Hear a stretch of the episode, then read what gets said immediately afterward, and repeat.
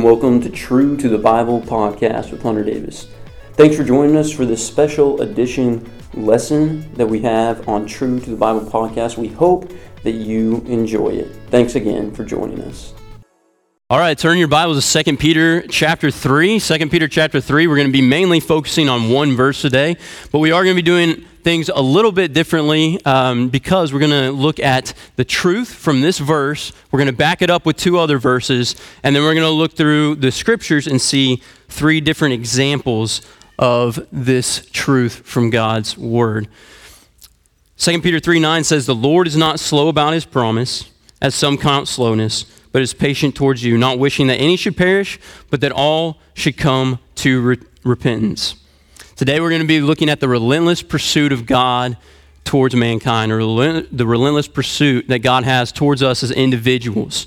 Relentlessness, the definition of relentlessness, there we go, is showing no abandonment of severity, intensity, strength, or pace. So God is relentless as he pursues mankind, as he pursues us as individuals. And not many things are more relentlessly pursued in our world than the Olympic gold medal. And all of us know that it takes a lot of relentlessness, discipline, and hard work to even get to the Olympics, let alone actually win an Olympic gold medal. American Rulon Gardner at the 2000 Olympics in Sydney was set to face the 13 year undefeated Russian Alexander Karelin, also uh, known as the Russian Bear. Okay, Gardner definitely showed relentlessness as he wrestled this guy.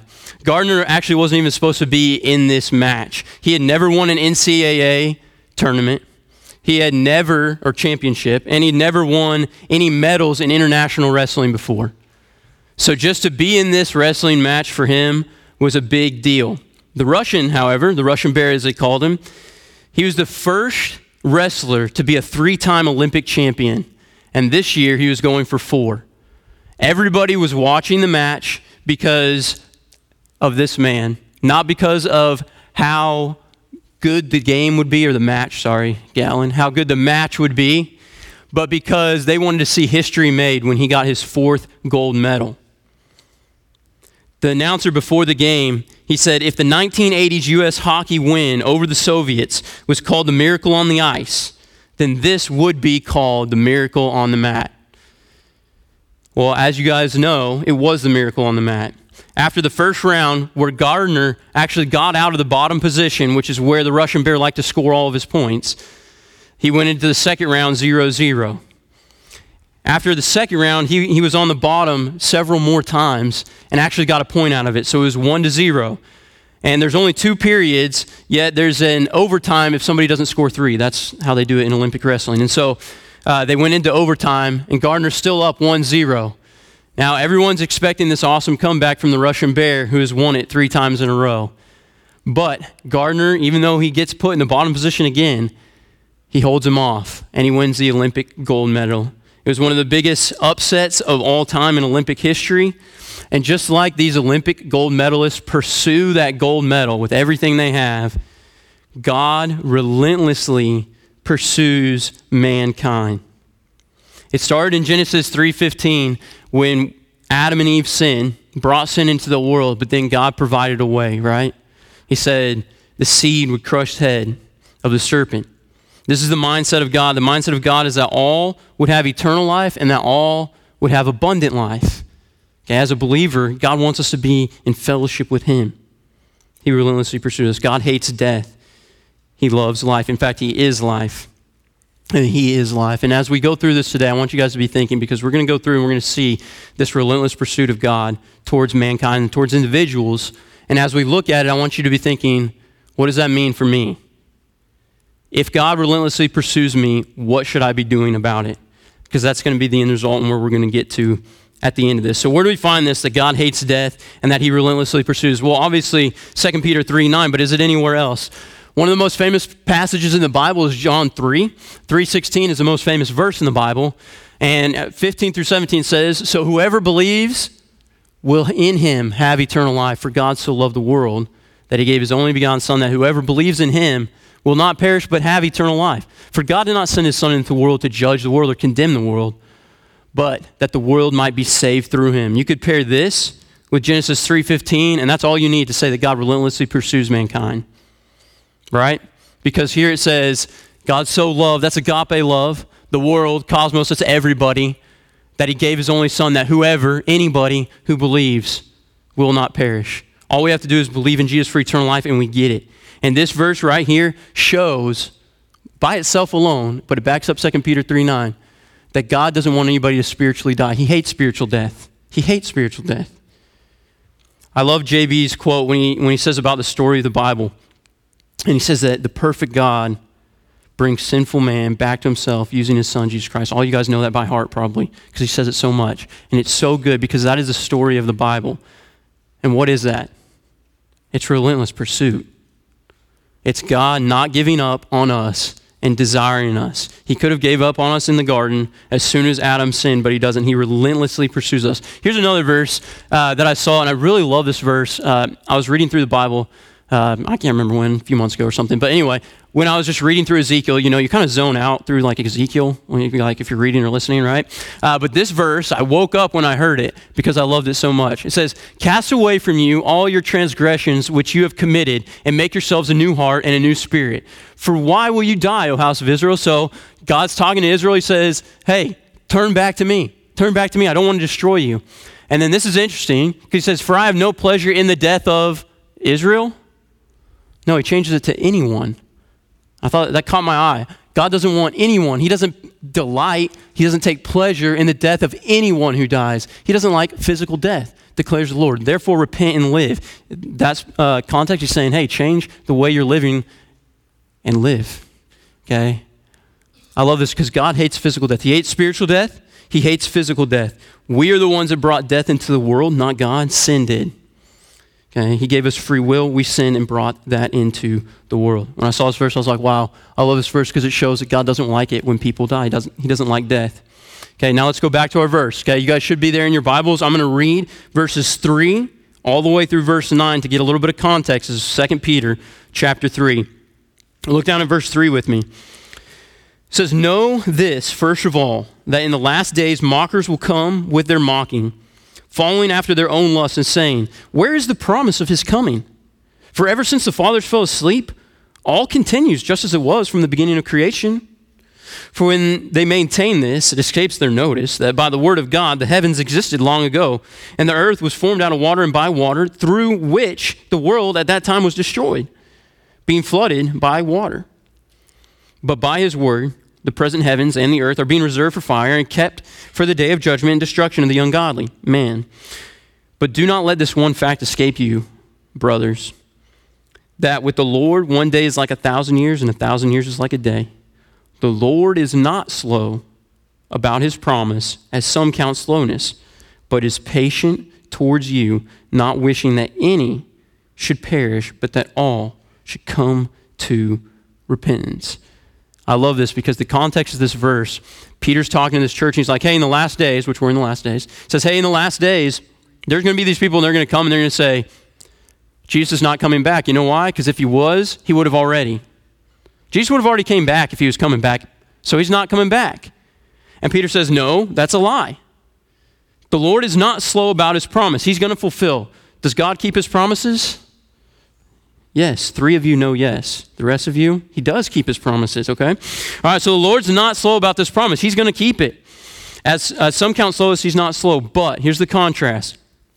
But he is patient towards you, not wishing that any, there's that word any, should perish, but that all should come to repentance. The last three verses we looked at, all of them have this theme, and it's all or every or whosoever or anyone. Okay? God's loved the entire world that he gave his only God Son, that anyone who believes, Ezekiel says he is not, uh, does not delight in anyone who dies. Here it says he's not willing that any should perish, but that all should come to repentance. God relentlessly pursues everyone. And it's interesting in this verse because it's almost like the reason he hasn't come back yet is because he loves us so much, he wants more of us to come to him which is crazy in my mind. And that's one of the reasons I love this verse so much. It's like, hey, he's not slow in coming back, he is coming back. But you don't know everything he does, and he's waiting until he gets every single person he can because he loves people that much. And he doesn't love people as a people group, he loves people as individuals. Each individual person he loves. He loves me, he loves you. That's why he sent his son, and that's why he's pursuing us. Okay, this verse literally says that God is waiting to come back. Okay, he has this time set, and he knows the time because he knows when everybody and all that stuff. He, he has foreknowledge. So he's waiting for people to come back, not because he's slow, but because he desires all men to be with him. I think this is a really big deal.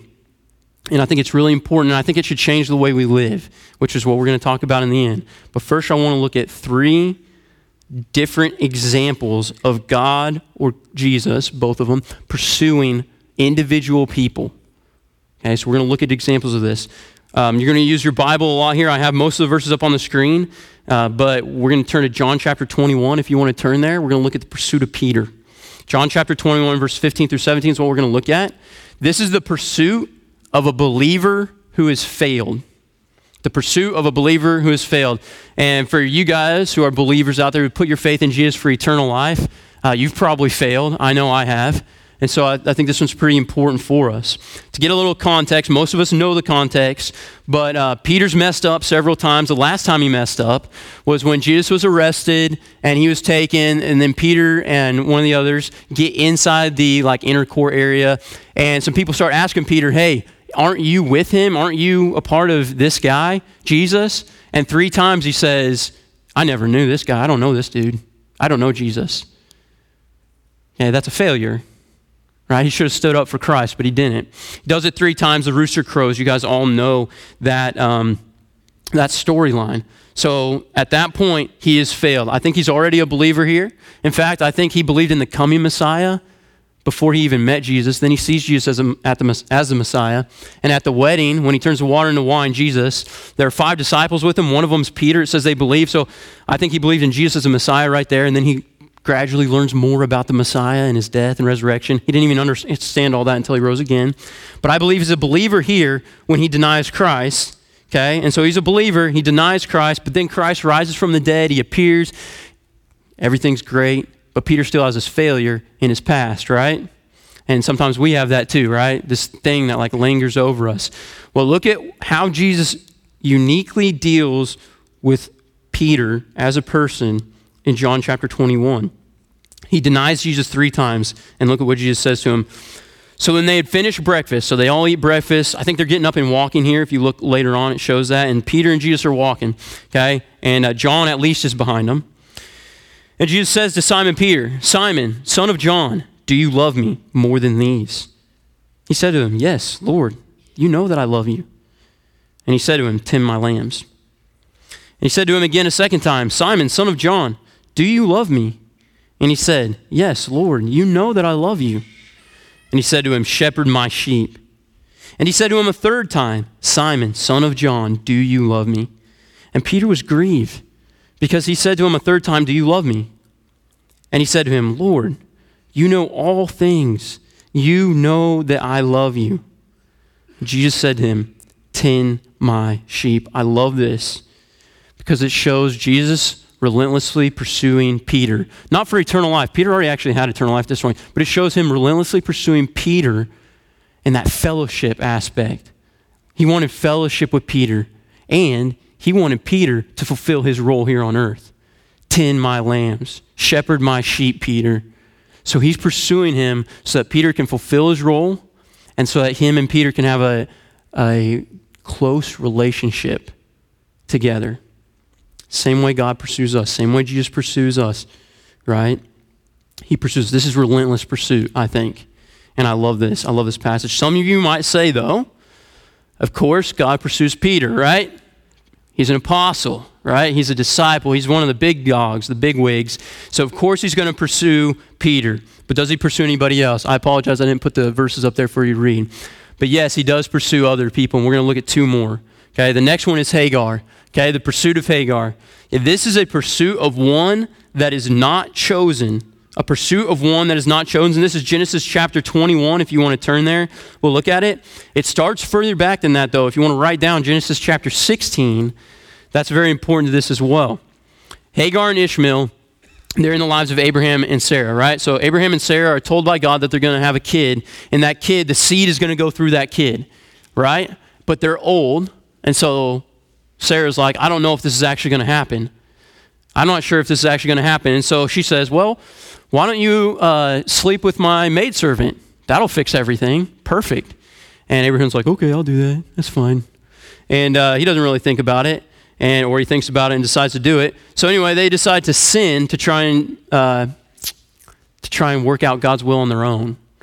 Well, they sleep together. Hagar uh, gets pregnant, this Egyptian handmaid, and Sarah then hates her. And it says in Genesis 16 that Sarah was uh, looked little or looked small in the eyes of Hagar. So Hagar and Sarah now have this relationship that's no good anymore. It's, it's a broken relationship. In fact, in Genesis 16, Sarah decides that she's going to mistreat Hagar so badly that she'll run away. She's like, I'm going to mistreat her so bad so she'll run away because I don't want her in my life anymore. And so she does. And Hagar runs away.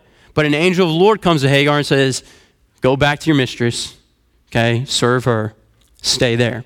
Okay, so there's this terrible relationship. 16 years later, 16, 17 years later, Ishmael is born. He's not, he's not born 16 years later. That'd be a really long pregnancy. Uh, but he's actually 16 years old. So he was born, and 16 years past, he's about 16, 17 years old. And um, Isaac is also born, and he's weaned at this point when we get to uh, this passage here. Okay, he's weaned, and he's mocking Isaac. And so Sarah says, Get rid of them. Get rid of Ishmael and Hagar. We don't want them anymore. And if you look down in your scriptures, this is not on the screen, but if you look down uh, at verse 11 of Genesis 21, this matter distressed Abraham greatly because of his son. He loved Ishmael, and he didn't want, it's still his son. He didn't want to kick him out. But God said to Abraham, Don't distress because of the lad and your maid. He was distressed because of Hagar and Ishmael. Whatever Sarah tells you to do, listen to her, for through Isaac your descendants shall be named. Okay, and the son of the maid I will make into a great nation because he's your descendant. So then Abraham, he's like, okay, I'm going to do this because God said he's going to provide for him. He's going to make him into a great nation. So Abraham, trusting God, he gets a bunch of provisions ready for him and he sends him off. And that's where we're at in verse 15 right here. Okay, so follow along. This is what's going on. They've been traveling, we don't know for how long, but long enough for their water to be gone, okay, which is probably a while. It says, When the water in the skin was used up, she, Hagar, left the boy, Ishmael, under one of the bushes. Then she went and she sat down opposite him, about a bow shot away, for she said, Do not let me see the boy die. And she sat opposite of him and lifted up her voice and wept. So, right now, they're at rock bottom, Ishmael and Hagar. Ishmael is dying of thirst. Why is she not dying? I'm assuming, I don't know, it doesn't say, but I'm assuming he gave her the last of the water. Okay, 16, 17 year old boy gave his mom the last of the water, so she is going to survive for a little while longer, but he's dying because he's, he's thirsty. He hasn't got water. Okay? So she puts him under, she helps him get underneath of a bush into some shade to get him more comfortable, and they're both, they're both weeping. They're both crying because this is the end. Okay? Yet here's the pursuit of God. God hears, this is verse 17. God hears the lad crying. And the angel of God called to Hagar from heaven and said to her, What is the matter with you, Hagar? Do not fear, for God heard the voice of the lad where he is. Arise, lift up the lad, hold him by the hand, for I will make a great nation out of him. Then God opened her eyes, and she saw a well of water, and she went and filled the skin with water, gave the lad a drink. So here we see the pursuit once again of someone, but this time they are outcasts and they're not chosen. Of course, God is going to pursue Peter. But now he's pursuing a woman who, through sin, had a kid who was made in sin and were kicked out from the lineage and nobody wants. And yet he's pursuing them. God pursues everybody. He wants, he desires all men. He's pursuing everyone. He didn't abandon them because they were rejected. And guess what? He didn't abandon them because they weren't in his plan, in this one specific plan. Remember, we said the story of the Bible is God bringing per, uh, perfect God bringing sinful man back to himself using his son Jesus Christ. The story of the Bible is following this seed, Jesus Christ, who's eventually going to reconcile the world to himself, right? Well, where's Hagar fitting that? And where's Ishmael fitting that? They're not in the line. They're not on that seed flow. So even though they're not in that specific plan of God, He doesn't abandon them, He doesn't reject them. And that's different, by the way, that's different than almost every other God I can think of. False gods, obviously. But every other false God, they say, My people are my people, and I'm going to protect them, and everybody else I will destroy because they're not my people. But God loves everyone, and He desires everyone. Okay, you might say, though, Hagar and Ishmael, they're connected with Abraham. So maybe that's why God pursued them, because they're connected with Abraham. We have one more that we're going to look at the pursuit of Manasseh. Okay, if you don't know anything about Manasseh, he was terrible. Okay, and uh, this is the pursuit of someone evil. Does God pursue somebody that's evil? It's kind of a trick question, right? Because we're all evil. So, yeah, he does. So, let's look at this pursuit of this guy that's evil. It's really cool. Um, I really like it. This is uh, from 2 Kings 21. We'll read 2 through 9 in your Bibles if you're looking at them. It says, He, meaning Manasseh, did evil in the sight of the Lord, according to the abominations of the nations, whom the Lord disposed before the sons of Israel. For he rebuilt the high places which Hezekiah his father destroyed, and he exalted the altars for Baal and made an Ashtoreth, as King Ahab of Israel done. And he worshipped the hosts of heaven and served them. And he built altars in the house of the Lord, which the Lord had said, In Jerusalem I will put my name. For he built the altars of the hosts of heaven in the two courts in the house of the Lord. And he made his son pass through the fire and practice witchcraft, used divination, and dealt with mediums and spiritists. And he did much evil in the sight of the Lord, provoking him to anger.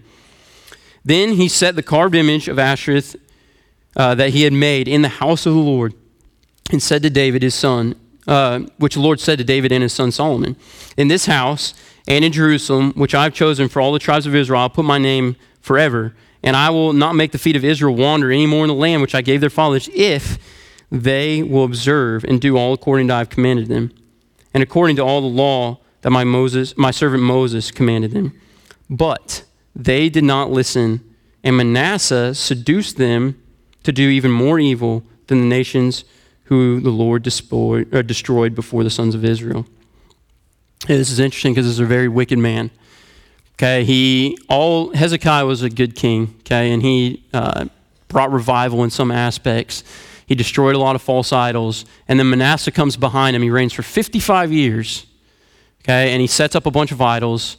He offered when in verse six when it says his son passed through the fire. Okay, he offers his son as a burnt offering to the false god Moloch. Okay, and he, it says, seduced the people of Israel to do the same thing. Okay, witchcraft, divination, all that. He was in deep. Okay, and this guy should have known God. And he probably did know of God. Yet he was super evil. Okay, and so we might say in our minds, like, why would God pursue this guy? Right? Why would God pursue this guy? Just get him out of the way. And why did God let him reign for 55 years? Why did he let him? We don't know necessarily know the answer to that. But it's kind of interesting because if you turn to uh, Second Chronicles 33:10, okay, it already said that God had told or had told them not to do this, and they rejected. But look at this. This is this is the pursuit. Okay, this is the pursuit of God. It says the Lord spoke to Manasseh and his people and they paid no attention. Right there, you could stop right there and say God is pursuing Manasseh because he spoke to Manasseh, right? Well, let's keep on reading because God pursues him even, even more. It says, Therefore, the Lord brought commanders of armies against Assyria and against them, and he made camp, uh, or, sorry, and they captured Manasseh with hooks and bound him with bronze uh, chains and took him to Babylon. And when he was in distress, he entreated the Lord his God and humbled himself greatly before the Lord, the God of his father. So he gets captured and he humbles himself. Okay, if I was God, which is a good thing I'm not, I would have been like, too bad, sucker. Like, look what you've done. Okay, but that's not what happens. When he prayed to him, he was moved by his entreaty, and he heard his supplication, and he brought him again to Jerusalem, to the kingdom. Then Manasseh knew that the Lord was God. So Manasseh ends up turning to God at the very end of his life after all this evil and this wickedness. I mean, look at the grace of God there, right? And look at his relentless pursuit. God knows, God knew Manasseh at the end of his life was going to turn, so he relentlessly pursued. And he relentlessly pursues every person. Even just by sending his son, he relentlessly pursues. Manasseh still had consequences, obviously, but the important thing is here that God was the one pursuing him. God was pursuing this evil man. So um, I think that's the important part. So we've seen that God has pursued a believer who's failed, Peter. He's per- pursued Hagar and Ishmael, who were castaways and not chosen for this specific plan of God. And he's now pursued a very evil person. Why? Because he desires all men to be with him. He desires all men to be him, with him. So, why does any of this matter? Okay, why does any of this matter at all? Okay, is it just to give us a good feeling that God loves us? Okay, I mean, it should, it should help us and comfort us, but there's stuff we should do too, I think. First thing is realize that God doesn't just love certain people. And the reason this is important because there's people out there that say that. There's preachers out there that say that. There's random people out there that say that. In fact, I've heard somebody, a very famous preacher, say, you know, God loves everyone, but his love for believers is a truer, deeper, realer love. And that, I mean, that could sound right, right? But it's not. You can just like quote John 3.16. In fact, I, when I heard that for the first time, uh, I like to dig into things when I hear stuff, right? And so I started digging because I was like, that doesn't sound right. So I started digging into that, and I didn't have to dig any further than John 3.16, right? Because that word love there is agape love. That's the strongest love there is, and he says he has it for the whole world, for everyone. Okay, so God doesn't just love certain people. He loves every single person. Every single per- person, which should uh, probably change our minds or change the way we respond to people. Because if God is relentlessly pursuing your really annoying fill in the blank coworker or wife or husband or whoever, if God is relentlessly pursuing them, how should we be treating them? If God loves them, how should we be treating them? Okay, God isn't just relentlessly pursuing you. He's relentlessly pursuing everybody next to you too. He's relentlessly pursuing all those people out there that didn't come to church. He's relentlessly pursuing everyone.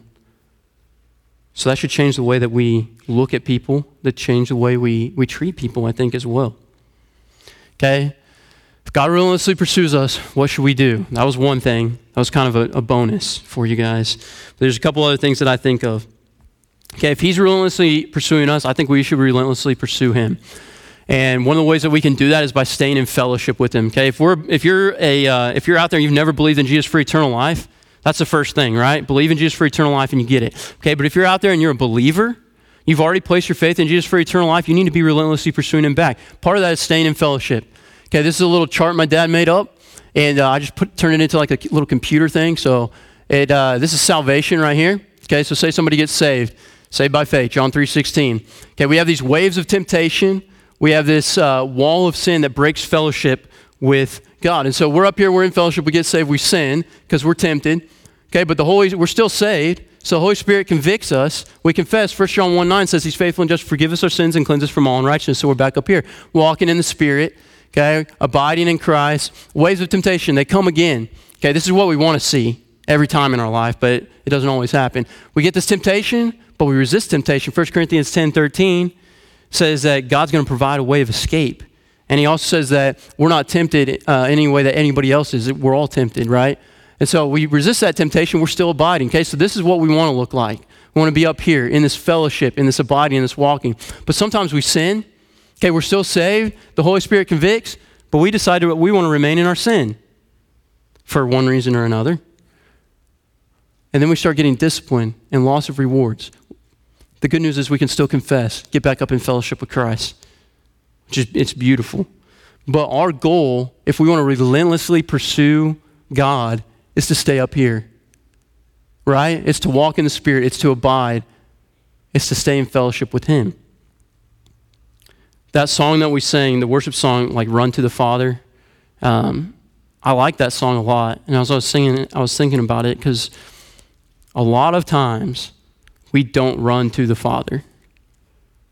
Like that ver- that song says, I run to the Father again and again, and you say like again like 40 times, again and again and again and again. Sometimes we don't do that. Sometimes we run to other things. But we should be relentlessly pursuing God, relentlessly running towards God all the time. Part of that is by staying in fellowship, confessing your sins quickly. And some people, you know, at, all, at times we all have hard time confessing, right? It's like we don't want to confess. I've there's been several times in my life where you know I, I don't want to confess because it's so fresh, right? It's like I just sinned like three seconds ago, God. Like I, I need to let it maybe God's wrath cool down a little bit or something before I, I go to Him and confess. Or maybe I, have you guys ever, maybe nobody else has ever done this, but I'll like sin and then I'll confess. And then like 30 seconds later, I'll sin again, like the same thing. And I'm like, no, I can't confess that. Like God doesn't want me right now. You know, that's, that's what my mind and my heart says, but it's so not true. He's relentlessly pursuing us, and He wants us to relentlessly pursue Him back, which is confessing right? Confessing immediately, getting back in that fellowship with Him. Okay, but we also need to pursue Him. We need to pursue Him. When we're up here, let's pursue Him. Let's strive to walk in the Spirit, strive to abide by doing things like spiritual disciplines, quiet times, reading the Scriptures, studying the Scriptures, praying, getting in godly fellowship, and many other things that you guys can think of in your mind. This is something that I need to do to pursue God more. Okay, many of you out there pursue a lot of things, right? Think in your mind, what is something that I pursue? Do I pursue success? Okay, maybe not maybe not your number one thing that you pursue, but do you pursue success? Do you pursue to be good at your job to provide for your family? These aren't all bad things. Could be good and bad things. Do I pursue to be the best at academics or sports or whatever? What am I pursuing? And then say, am I pursuing God that hard? Am I pursuing God that hard? If 100 people, let's say 100, let's say everybody in this building got an outline of your last year of life, or maybe like a, even more than an outline, maybe a script of your last year, would they look at the script and say, of your, all your thoughts, all your actions, and look at it and say, man, they relentlessly, they have been relentlessly pursuing God. I said this in the first service, but you know, people look at my position as like a youth director and like automatically say, yeah, he's a he's relentlessly pursuing on God, I'm sure, because he's a youth guy at a church. But I mean, you take you take the script of my life for the past year, and uh, it might change your mind, right? So, how much of our time is spent relentlessly pursuing God? We have three applications, and we'll be done. First one is if you never believed in Jesus for eternal life, do it. Believe in Jesus Christ for eternal life. I know most of you out there have already done this, though. So if you're out there, confess your sin and stay in fellowship. There may be something that you have right now that you need to confess. Do it. Do it right now in your seat. Okay? And stay in fellowship with him. Try resist temptation if right? That's the best way to do it. Resist temptation. Don't be like David, you know, uh, like we learned about here not that too long ago. Resist that temptation. Okay, but then when you do fall, be like David. Confess it. Do it quicker than David, though. Do it right away. Okay, so confess and stay in fellowship. And the third thing is relentlessly pursue God. So think about something in your life that you can relentlessly pursue God. Like, I can relentlessly pursue God by praying to Him at this specific time of day or something. You know what I mean? It's just different for everybody. But I, would, I can relentlessly pursue God by doing this. I played uh, sports growing up, and if I wanted to relentlessly pursue being good at basketball, I had to make certain decisions in my life. Okay, I wasn't the best free throw shooter. I wasn't bad, but I wasn't good for a guard. Okay, I was a guard, uh, and so I needed I needed to get better at free throws. So part of my relentless pursuit of being the best basketball player I could be was specifically going and working on free throws. Right? I didn't do a very good job of it, but that's what I should have done. Okay, in your relationship with God, as a believer, your relationship with Christ, what's something specific that you need to work on? That you need to say, this is what I need to do in order to relentlessly pursue God. Okay, God is pursuing you. He pursued Peter, he pursued Hagar and Ishmael, he pursued even an evil king Manasseh, and by the way, he pursued a lot more. Think about Jonah, the people of Nineveh. Think about the Canaanites.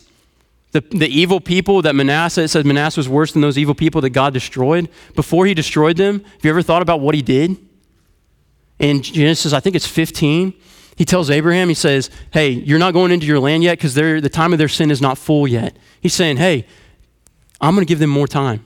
I want to give them more time because I want every single one of those people. And then guess what? When they go into the land of Canaan, Joshua, and they're getting ready to take those guys out, Who had already heard about Joshua and about God? All those people. And that's why Rahab, who God also relentlessly pursued, came to God. He's relentlessly pursuing everyone. Just go through the Bible and look at it. And if he's relentlessly pursuing me and you and everybody else, then we should be relentlessly pursuing him back.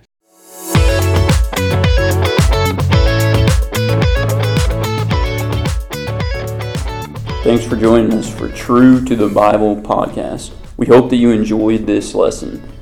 If you have any questions about this lesson or any of the other True to the Bible podcasts, don't hesitate to contact us at hunter.davis at stillwaterbible.org.